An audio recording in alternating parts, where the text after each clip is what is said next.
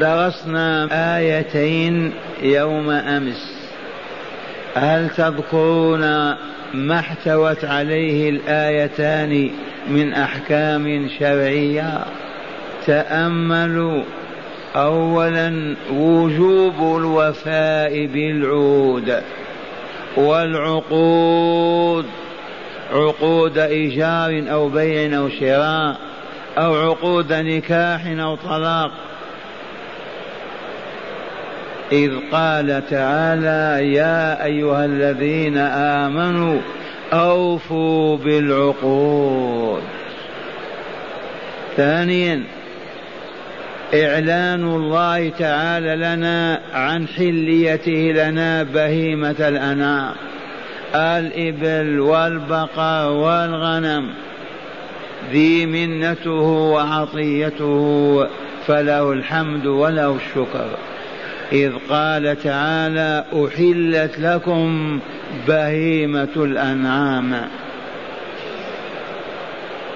ثم استثنى عز وجل عشر من المحرمات فقال إلا ما يتلى عليكم وهو موضوع درسنا اليوم.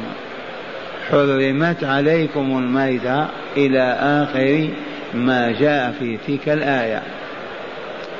ماذا عرفنا يا أيها الذين آمنوا أوفوا بالعقود أحلت لكم بهيمة الأنعام إلا ما يتلى عليكم غير محل الصيد.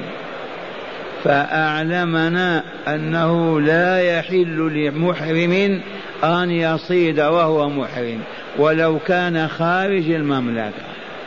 أحرم في القدس أو في غيرها بحج أو عمرة بمجرد أن يقول لبيك اللهم لبيك حرم عليه أن يصيد.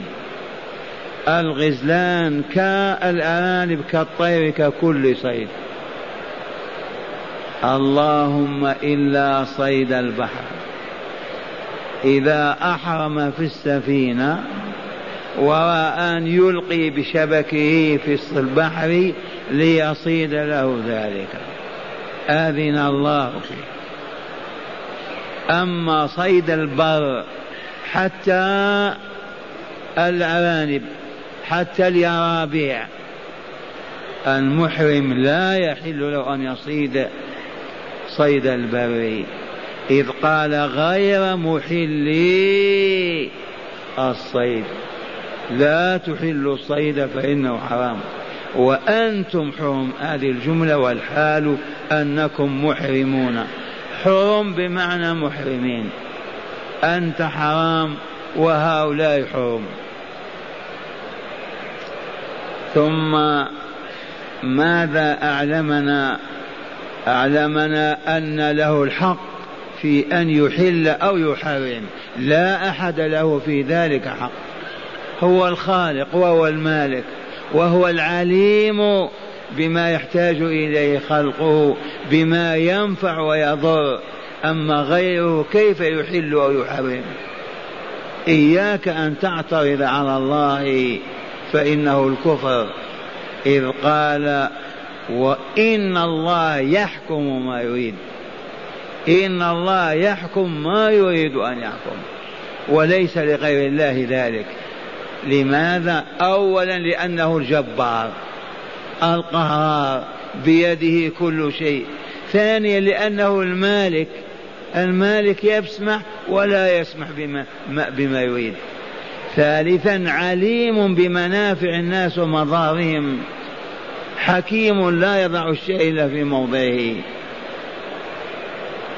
ثم جاء النداء الثاني يا أيها الذين آمنوا لا تحلوا شعائر الله. حرام على مؤمن أو مؤمنة أن يحل شعير من شعائر الله. إن كانت واجبة لا يحل أن يتركها أو يأذن بتركها وإن كانت محرمة لا يحل أن يفعلها أو يأذن في فعلها. إذ كل العبادات علامات على عبادة الله عز وجل عز وجل. لا تحلوا شعائر الله وقوله ولا الشهر الحرام هذا منسوخ. أذن الله لأمة رسوله أن يقاتلوا أعداءهم في الشهر الحرام إذا هم قاتلوهم. فقال الشهر الحرام بالشهر الحرام. والحرمات قصاص فمن اعتدى عليكم فاعتدوا عليه بمثل ما اعتدى عليكم. لكن في الجاهلية قبل أن لا يكون دولة للإسلام والمسلمين نعم كانوا يحترمون الأشهر الحرم الأربعة ليتم فيها هدنة عالمية. لا يعتدي أحد على أحد. والهدي والقلائد ما زلنا نهدي إذا استطعنا أن نهدي. أنت في المدينة وتشتري بقرة أو تشتري بعيرة وتجرحه من جهه اليمين من ذروته وتلطخه بالدم وتبعث به إلى مكة ليؤكل في الحرم. هديتك. اهدي. القلائد كذلك شاء كبش تقلده قلادة وتقول هذا مهدى إلى الله إلى الحرم لا يعترض أحد. إذا والهدي والقلائد كان المشركون يحترمون الهدي والقلائد لا إيمان بالله ولا بلقائه جهل كفر. ومع هذا من تدبير الله لسكان حرمه وحماة بيته ألقى في قلوب العرب في أطراف الجزيرة وفي داخلها أن من قلد قلادة لا يؤذى لا يؤذى أبدا ولا يمس بسوء إذا أخذ قشر من شجر الحرم وعلقها يمشي لا ما وراء البحرين. ولا يخاف أحد. هذا كان في الحرم. مقلد. يسوق قطيع الغنم يقلدها قطيع البقر. الإبل متى قلدت أو أشعرت أعداؤه لا يلتفتون إليها. بل يمر الرجل بقاتل أبيه. فيهم أكثر ممن قتل أبيه إذا وجده في الحرم أو في الشهر الحرام يلوي رأسه ولا ينظر إليه. واقرأوا في آخر هذه الصورة المدنية المباركة جعل الله الكعبة البيت الحرام قياما للناس. معاشهم معايشهم عليها بسببها والهدي والقلائد. هذا تدبير الله. لما جاء الإسلام ولاحت أنواره وارتفعت رايته وكان الحكم بشرع الله نسخ الله هذا. كذلك عرفنا أن الذين كانوا يؤمون البيت الحرام من أطراف الجزيرة لا يعترض عليهم يتركون. ولا آمين البيت الحرام يبتغون فضلا من ربهم ورضوانا. هذا منسوخ ومع هذا نحن لا نؤذي مشركا أو كافرا ولكن لا يحل لنا أن نسمح لكافر أو مشرك يدخل الحرم. يقول أنا قاصد بيت الله نقول لا لا يحل لك أن تدخلها وأنت نجس مشرك لأن الله قال في هذه الصورة أو في سورة أخرى في التوبة يا أيها الذين آمنوا إنما المشركون نجس فلا يقربوا المسجد الحرام بعد عام هذا. هذه الآية تقول يا أيها الذين لا تحلوا شعائر الله ولا الشهر الحرام ولا الهدي ولا القلائد ولا آمن البيت الحرام. لا تحل أذيتهم ومنعهم من دخول مكة. يبتغون فضلا من ربهم ورضوانا. هذا الجزء من هذه الآية منسوخ. فلا يحل لكافر أن يدخل الحرم. لا يحل لمشرك أن يدخل الحرم. ولا آمين البيت الحرام هذا قبل قيام دولة الإسلام. يبتغون فضلا من ربهم التجارة. يأتون حجاج وعمار ويتجرون يشترون البضائع ويبيعون. ورضوانا من ربهم كانوا يدعون الله ليحفظهم في أموالهم وأبدانهم. ثم جاء الإذن بالصيد إذا حللنا من الإحرام. فقال تعالى وإذا حللتم فاصطادوا. إذا حللتم مما؟ من أي شيء؟ من الإحرام. ما كنا محرمين. إذا انتهت عمرتك أو حجك وتحللت الصد لكن أين تصيد في داخل الحرم؟ الجواب لا. لا يحل صيد الحرم إلى يوم القيامة. وأرض الحرم معروفة. الرسول الكريم يقول إن إبراهيم حرم مكة وأنا أحرم المدينة. فالمدينة حرام من عائر إلى ثور. ثور جبيل صغير وراء أحد من الجهة الشمالية الشرقية. وعير هذا الجبل الأسود أمامنا. المدينة هذه حرام لا يصاد صيدها ولا يختلق لها ومكة حدودها بينها جبريل لإبراهيم. جبريل يمشي مع إبراهيم ضع علامة هنا علامة هنا من الشمال والجنوب والشرق والغرب. وأقرب حل إلى مكة هو جبال التنعيم الذي هو ميقات من أراد أن يحرم بعمرة يحرم من هناك. فإذا حللتم فاصطادوا ولا يجرمنكم شنآن قوم أي بغضهم أن صدوكم لأنهم صدوكم عن المسجد الحرام أن تعتدوا. لا يحل لمؤمن ولا مؤمنة أن يعتدي أبدا لا على مؤمن ولا على كافر. الكافر عبد الله وإلا لا؟ ملك الله وإلا لا؟ إذا لم يأذن لك يجوز أن تمسه بسوء؟ ولا تعتدوا. لا يحملنكم بغض. إنسان آذاكم أذى. فتعتدوا عليه لأنه آذاكم وهو في الحرم أن صدوكم عن المسجد الحرام أن تعتدوا. وأخيرا جاء الأمر الباقي لا يوم القيامة. لا ينسخ. وتعاونوا على البر والتقوى ولا تعاونوا على الإثم والعدوان. من هم الذين يتعاونون؟ الذين أصبحوا كرجل واحد. الذين زالت بينهم الفوارق الحزبية والوطنية والطرقية والمذهبية وأصبح منهجهم منهج رسول الله هؤلاء يقدرون على أن يتعاونوا. أما المتعادون المتقاطعون كيف يتعاونون؟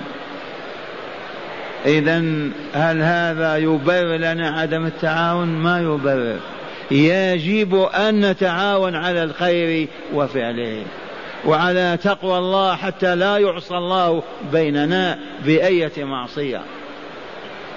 ولا يحل أن نتعاون على الإثم وإشاعة الذنوب والآثام والأذى والظلم بيننا ولا الاعتداء على أموالنا أو أعراضنا أو أبداننا. وتعاونوا على البر والتقوى ولا تعاونوا على الإثم والعدوان.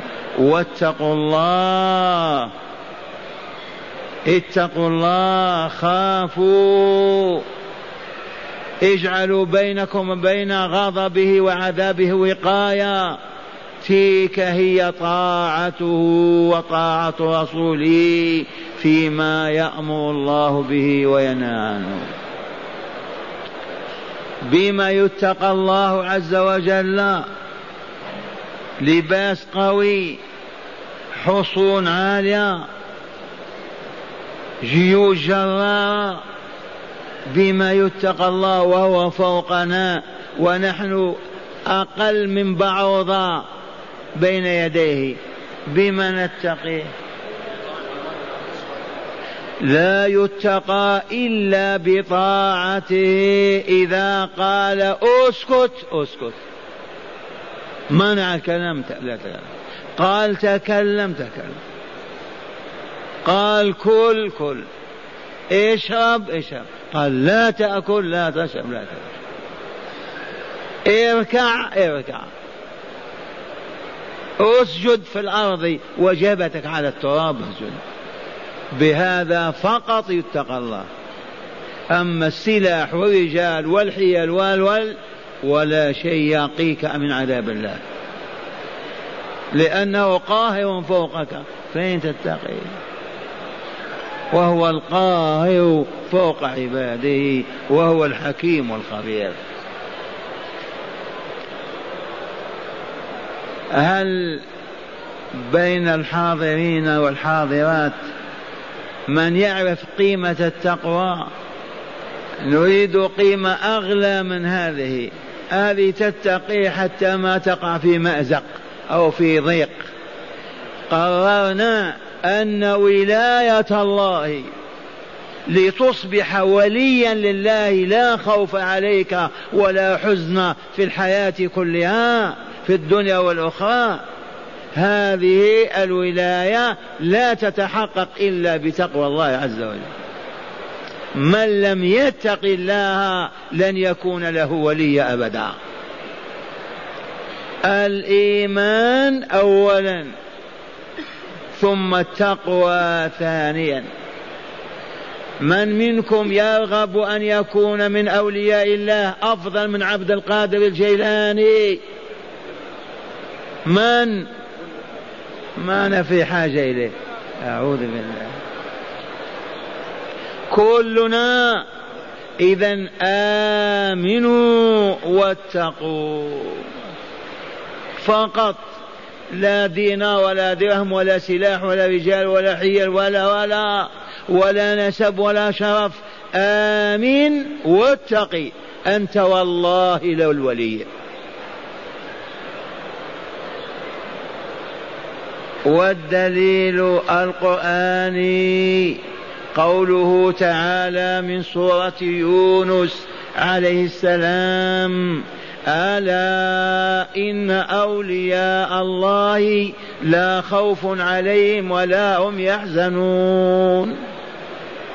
ألا إن أولياء الله لا خوف عليهم ولا هم يحزنون. فهمتم معنى آلاء ما معنى آلاء آلو آلو معروفة عندنا. آلو حتى الأطفال يعرفونها أما ألا ما معنى ألا هذه؟ لأننا هاجرنا ألا وأقبلنا وعايشنا ألو فأصبحت ألو من ذوقنا. أما ألا ألا انتبه. أنت تسمع أنت واعي للخطاب أنت تفهم ما أقول لك. وحينئذ يعطيك الخبر. ألا إن أولياء الله لا خوف عليهم ولا هم يحزنون. لا في الدنيا ولا في البرزخ ولا في الآخرة. والله العظيم. من هم أولياؤك يا ربي الذين أخبرتنا أنه لا خوف عليهم ولا هم يحزنون. تسمع جواب الله. الذين آمنوا وكانوا يتقون. الذين آمنوا وكانوا يتقون. الإيمان مرة واحدة ينطبع في قلوبهم لا يزول ولا يمحي. أما التقوى تتجدد كلما أمر الله بأمر اتقي فافعله وكلما بلغك نهي اتركه واجتنبه وهكذا طول حياتك.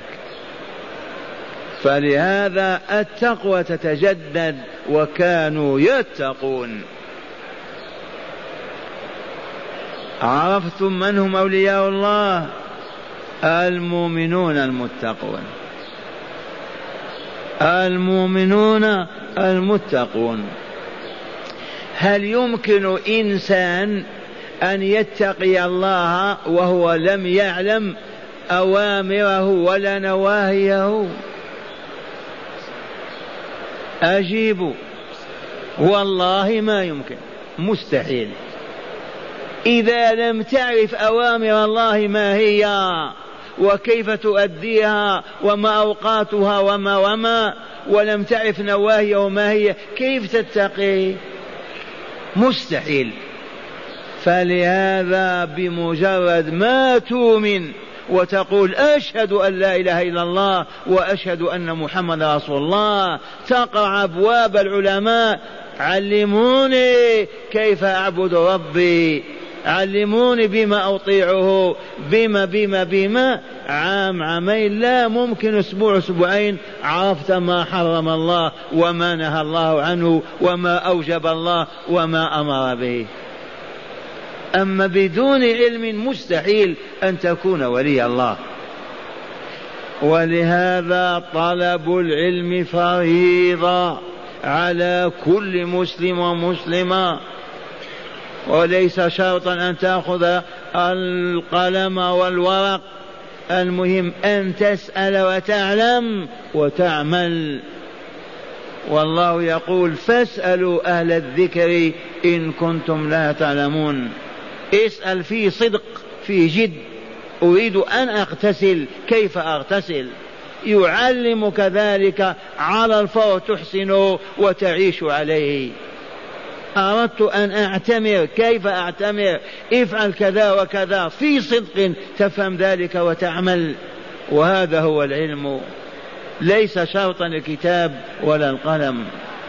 لأنه علم عملي ما هو علم خيالي. إذا واتقوا الله والعلة ما هي إنه شديد العقاب. أنقذوا أنفسكم. اتقوا لا تخرجوا عن طاعته فإنه إذا عاقب عقابه شديد. واتقوا الله إن الله شديد العقاب. العقاب المعاقبة على الذنب مأخوذ من العاقب.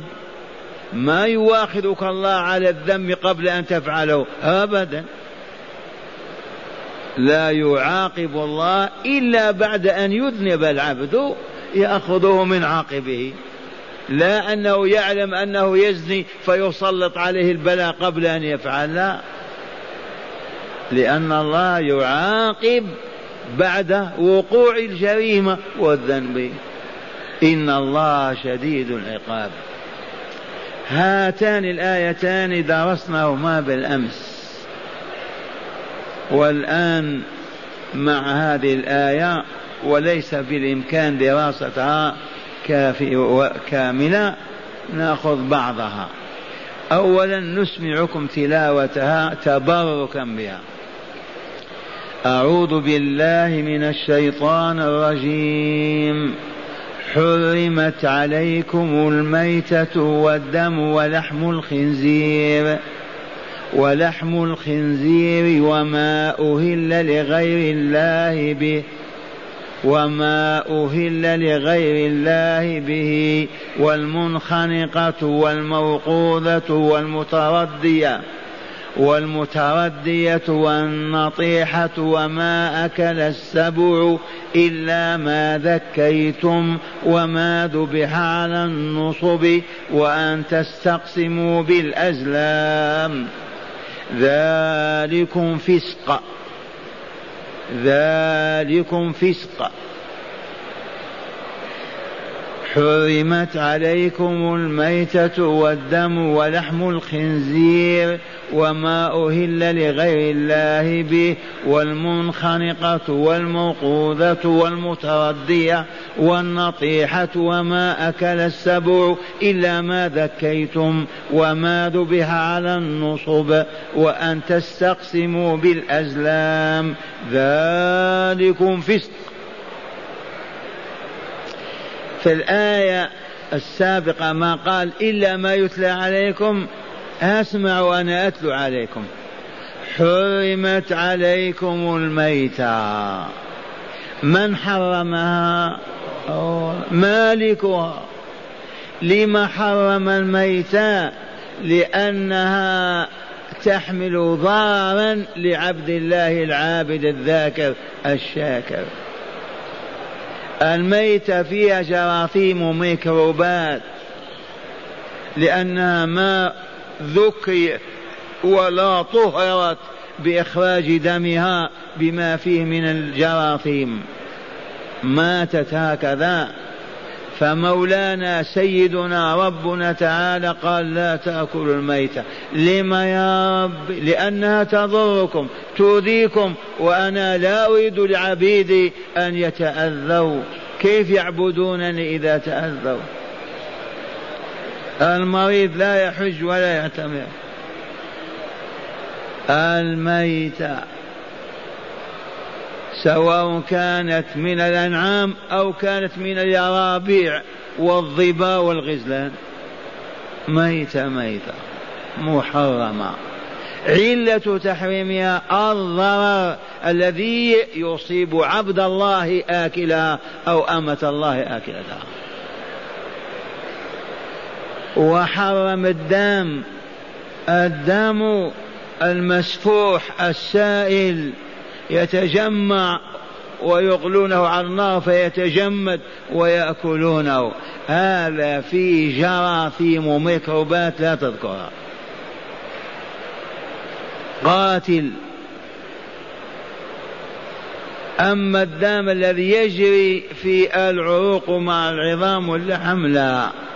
الممنوع أن تجرح الشاء أو تذبحها وتلقي وتجعل تحتها إناء وتأخذ ذاك الدم وتطبخه وتأكله. هذا والله حرام. ولم حرام. لما حرمه الله على أوليائه لأنه يضر بأبدانهم. وهو خلقهم ليذكروه ويشكروه. فإذا مرضوا كيف يعبدونه؟ الدم حرام. ولحم الخنزير أيضا. لما حرم لحم الخنزير. أولا الخنزير هذا يأكل الجيف يأكل الفيران الميتة يأكل القاذورات يتغذى بالخور.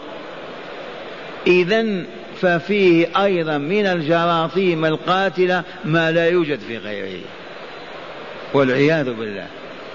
الخنزير لو تقدم له الخر يعيش عليه. الجيف كل من كل منت يتلذذ به. فلهذا يحمل في دم ولحمه جراثيم ميكروبات قاتلة. فلم يسمح الله لأوليائه أن يأكلوه. وهناك لطيفة خذوها وهي أن الخنزير ديوث. الحيوانات. يرضى بالخبث في أنثاه. ثباتم لا يغار عن أنثاه. راينا الجمل؟ والله يصول صولانا ولا يسمح لأخ أن يمس أنثاه. التيس من الغنم والماعز الكلاب إلا الخنزير والعياذ بالله ديوث. فالذين يأكلونه تنتقل الدياثة إليهم وجرب هذا وعرف. ما تصبح له غير عن امرأته أو ابنته. عرفتم لما حرم الله لحم الخنزير؟ لأنه ضار بالمؤمنين. مفسد عليهم أعراضهم وأبدانهم. كيف يجوز استعمال أكله؟ ولحم الخنزير وما أهل لغير الله به. والذي قال هذه لسيد فلان وذبحها. باسم المسيح باسم عيسى. هذه شاة مريم هذه شاة سيدي عبد القادر هذه شاتك يا أحمد تجاني هذه شاتك يا إبراهيم. هذه شاتك يا سيد البدوي. كل ما رفع صوت باسم غير الله عند ذبحه هو أهل به لغير الله. فلا يحل أكله أبدا. وهل هذا فيه مرض ولا لا؟ هذا فيه تدسية النفوس وتخبيثها. الأولى أمراض البدن وهذه مرض الروح. وهو أخطر من مرض البدن. نعيش سبعين سنة مريضا ولا نعيش ساعة واحدة فاسقا وفاجرا وما أهل الإهلال رفع الصوت ولا لا؟ آه الهلال الهلال. كذلك بسم الله والله أكبر هذا الذي يؤكل. أما باسم المسيح باسم سيد فلان باسم كذا لا يحل أكله أبدا. وهنا يفتونهم المغرضون يقول أنا قلت بسم الله عند ذبح الشاة لكن لو سئلت هذه الشاة لمن؟ قول هذه الشاة سيدي عبد القادر. إذا ما فائدة بسم الله تكذب يعني؟ أنت جعلتها لسيدي البدوي. تقول هذه شاته هذه شاة سيدي عبد القادر. هل ينفعك لما تقول بسم الله عند الذبح؟ ما ينفع. لأن كلمة بسم الله معناه أذن الله لي في هذه. أمرني أن أقدمها له باسمه أنا ذبحتها. ليس معنى بسم الله للتبرك فقط. إعلان عن القصد. أمرني ربي باسمه أنا أذبح هذا الحيوان وأقدمه للأكل. إذا فما أهل لغير الله به وما أهل به لغير الله لا يؤكل لحمه كالخنزير والميتة والدم على حد سواء. وما أهل به لغير الله إذا هذه كم أربعة الميتة والدم ولحم الخنزير وما أهل لغير الله به. هذه أصول المحرمات أربعة جاءت في سورة النحل وفي سورة الأنعام.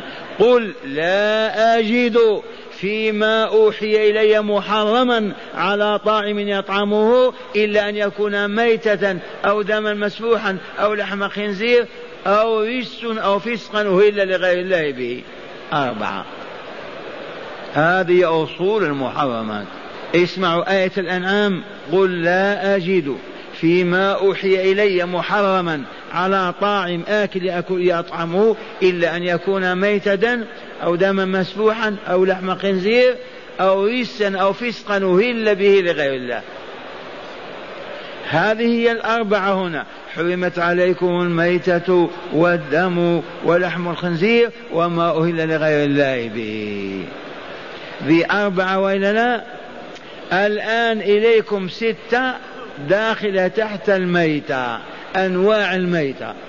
أنواع وإلا لا قال أولا والمنخنقة. هي ميتة ولا لا؟ التي يخنقها بحبل وإلا بيديه وإلا بحجرين حتى تموت هذه مخنوقه بهيمة مخلوقة. توكل؟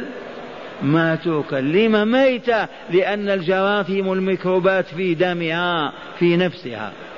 ما ذكيت ما طهرت. المنخنقة الموقودة الوقذ هو الضرب بشدة. وقذه بعصا بحجر بعنف. فالتي تضرب بعصا أو بحجر حتى تموت هذه الموقودة لا يحل أكلها. جيفة. ثالثا المتردية. سقطت من السطح أو من أعلى الجبل أو سقطت من السيارة. على عنقها ماتت. يجوز أكلها؟ ما يجوز. ميتة هذه. جراثيم وميكروبات وفي دمها. محبوسة فيها. هذه المتردية. والنطيحة. النطيحة بمعنى المنطوحة. تنطحها أختها. كما رأيناهم يتقاتلون. دفاعا عن الأكل. تنطحها. يدخل قرنها في بطنها أو كذا. تموت. أو في عينها. النطيحة ميتة ولا لا؟ ميتة. وما أكل السبع.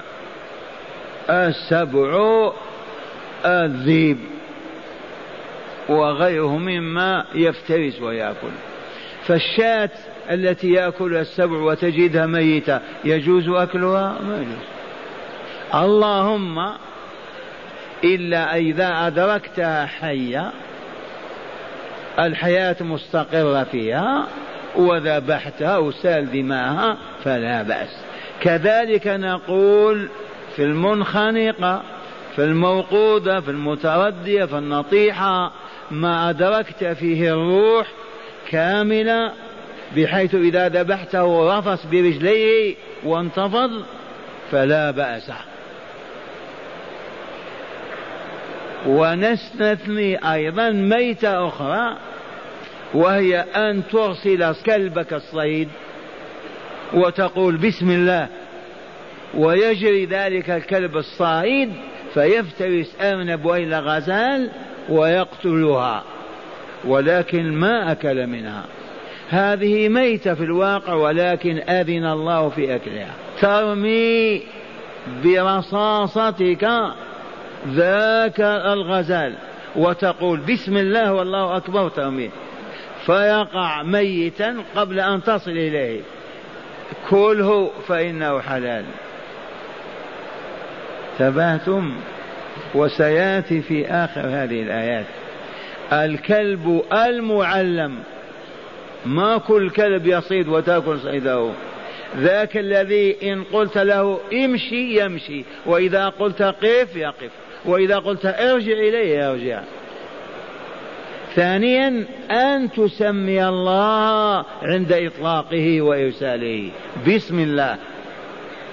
هذه حالة من رحمة الله تعالى بنا أذن لنا فيها. إذ قال تعالى في الآيات بعد هذه يسألونك ماذا أحل لهم؟ قل أحل لكم الطيبات. وما علمتم من الجوارح مكلبين تعلمونهن مما علمكم الله. فكلوا مما أمسكن عليكم واذكروا اسم الله عليه. هذه خاصة بالصيد. من عنده كلب مربى معلم مؤدب علامة ذلك إذا أرسلته يمشي وإذا دعوته يعود. أما إذا ما يستجيب لك ما هو معلم هذا. إذا وجربه أيضا أنه يصيد لك ويأتيك بالحمامة أو بالغزالة وما يأكلها يحملها ويأتي بين يديك. هذا من تعليم الله عز وجل. فهذا الكلب المعلم إذا أرسلته وذكرت اسم الله وصاد لك غزالة أو أي حيوان مأكول كله ولا حرج. وإن وجدته مات. لكن إذا وجدته يأكل منه لا يحل لك. هذا صاده لنفسه. ما صاده لك.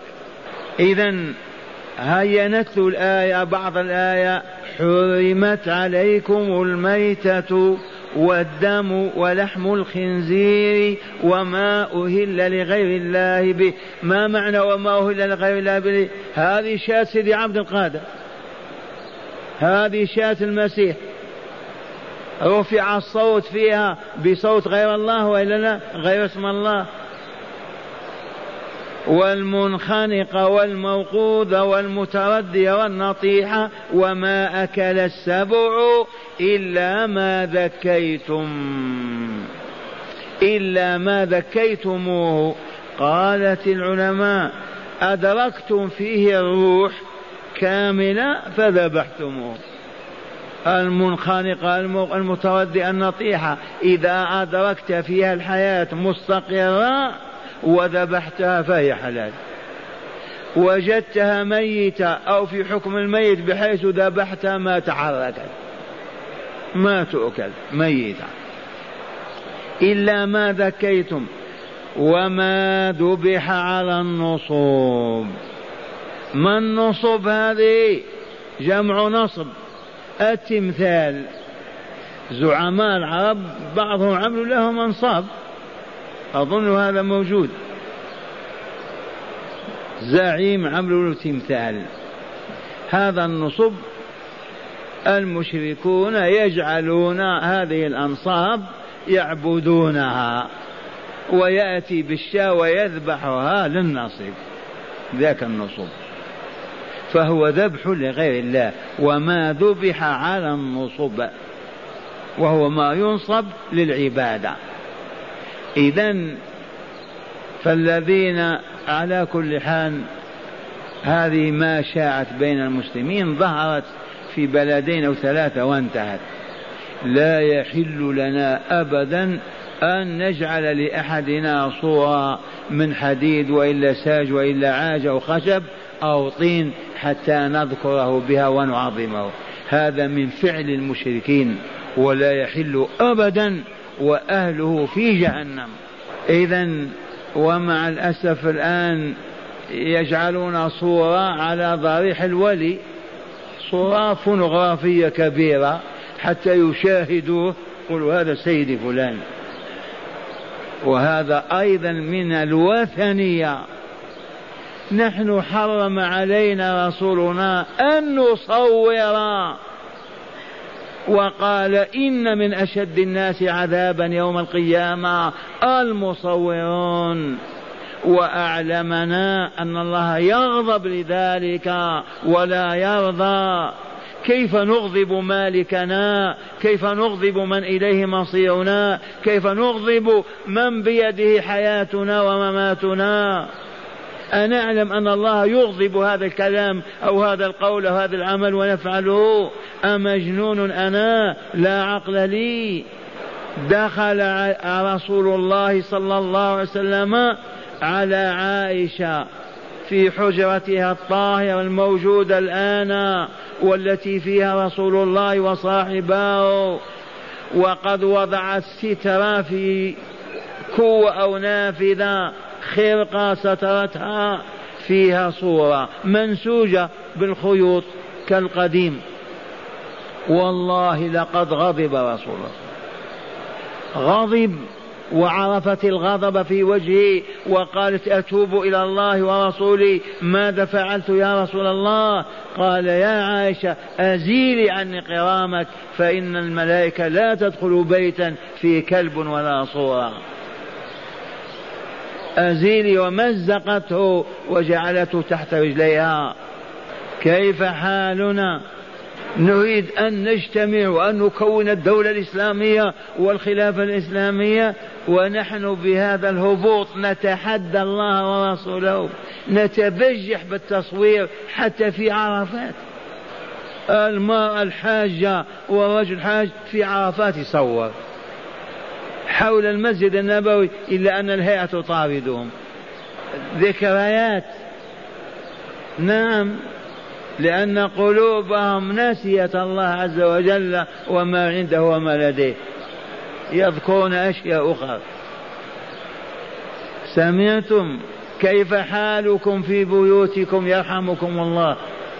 هل يوجد في بيوتكم صور وإلا لا؟ يوجد. ترضون أن يغضب الله ورسوله عنكم؟ اسمعوا واعلموا أن القضية قضية جد ما هي هزل؟ بالله الذي لا إله غيره. لا يحل لنا نحن أتباع النبي محمد صلى الله عليه وسلم أن نعلق الصور في بيوتنا. وأعظم من ذلك أن نضع شاشة التلفاز والفيديو ونشاهد العواهر من النساء يغنين. والهابطين من الرجال يرقصون ويتكلمون في بيوتنا التي تعمرها الملائكة. أقول لو نرجع إلى الله أربع وعشرين ساعة يسمع العالم بكامله أن بيوت ألف مليون مسلم ما فيه صورة. لغيرت الدنيا نظامها وعرفوا قيمة الإسلام وأهله. مسألة كهذه فقط. عرف المسلمون أن الملائكة لا تدخل بيتا فيه كلب ولا صورة. فطردوا الشياطين من بيوتهم وأحلوا الملائكة محلها من أجل أن يذكروا الله وينيبوا إليه. هذه وحدها نقول طلعت شمس الإسلام. مرة ثانية موضوع آخر 24 ساعة والأمة كلها على قلب رجل واحد. هذه البسيطة الساذجة ما فعلنا مع أننا نقول في هذا المسجد ومعنا السياسيون والعلماء والتجار و ونقول نتحداكم يا من في بيوتكم هذه الملاهي أن تغتنموا غنيمة. دينار واحد ما فيه طول الليل ولا رواقص في بيتك. كم كم ريال تجنيه؟ والله ولا ريال.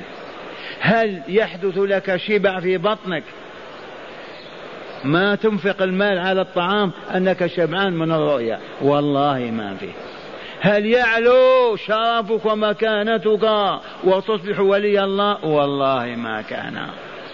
هل ترهب وتصبح كالأسد يخافونك من فوقك ومتع والله ما كان. ما هي النتيجة؟ إلا أن يغضب الله ورسوله. لعلي واهم فيما أقول. دلونا عن النتائج التي نحن أصحاب هذا النبي أتباعه. لا نتكلم بالكلمة إلا إذا كانت تنتج لنا حسنة أو تنتج لنا درهما. ما نمشي مشي أبدا إلا من أجل أن نكتسب درهما لمعاشنا أو حسنة لمعادنا. كيف نجلس ساعات ونضيع وقتنا في اللهو والباطل؟ ولا ألوم لأننا ما عرفنا ما علمونا. جاهلنا من قرون أبعدونا عن القرآن والسنة. إذا هذا الذي هو يجري بيننا. ومع الأسف أيضا حتى العبد إذا سمع ما تطمئن نفسه إلى ما سمع. لو كنا صادقين والله لا يوجد الليلة في بيت تلفاز ولا فيديو أبدا. وإن وجد لضرورة كما قدمنا مسؤول من المسؤولين أو سياسي من السياسيين في غرفة خاصة فيها إبليس. عند الحاجة والضرورة يفتح ويسمع أو يشاهد ثم يغلق. ما يجعله لبناته ونسائه وأولاده يتفرجون في العهر والباطل. فتفسد قلوبهم وتطمئن نفوسهم إلى الباطل ويتلذذون به. هيا نعود. الطريق إلى العودة. اسمعوا. أن نعلن عن إسلامنا في صدق ووفاء. أسلمنا لك يا رب قلوبنا ووجوهنا. ثم أهل القرية يعلن إمامهم يوم جمعتهم معشر المستمعين والمستمعات من المؤمنين والمؤمنات من اليوم سوف لا يتأخر واحد منا عن صلاة المغرب والعشاء في مسجدنا هذا. أبدا. يا أهل القرية وهم ألف أو ألفان لا يتخلف بعد الليلة بعد اليوم رجل ولا امرأة عن صلاتي المغرب والعشاء. دقت الساعة السادسة لا مالت الشمس إلى الغروب. يقف العمل وقوفا كاملا.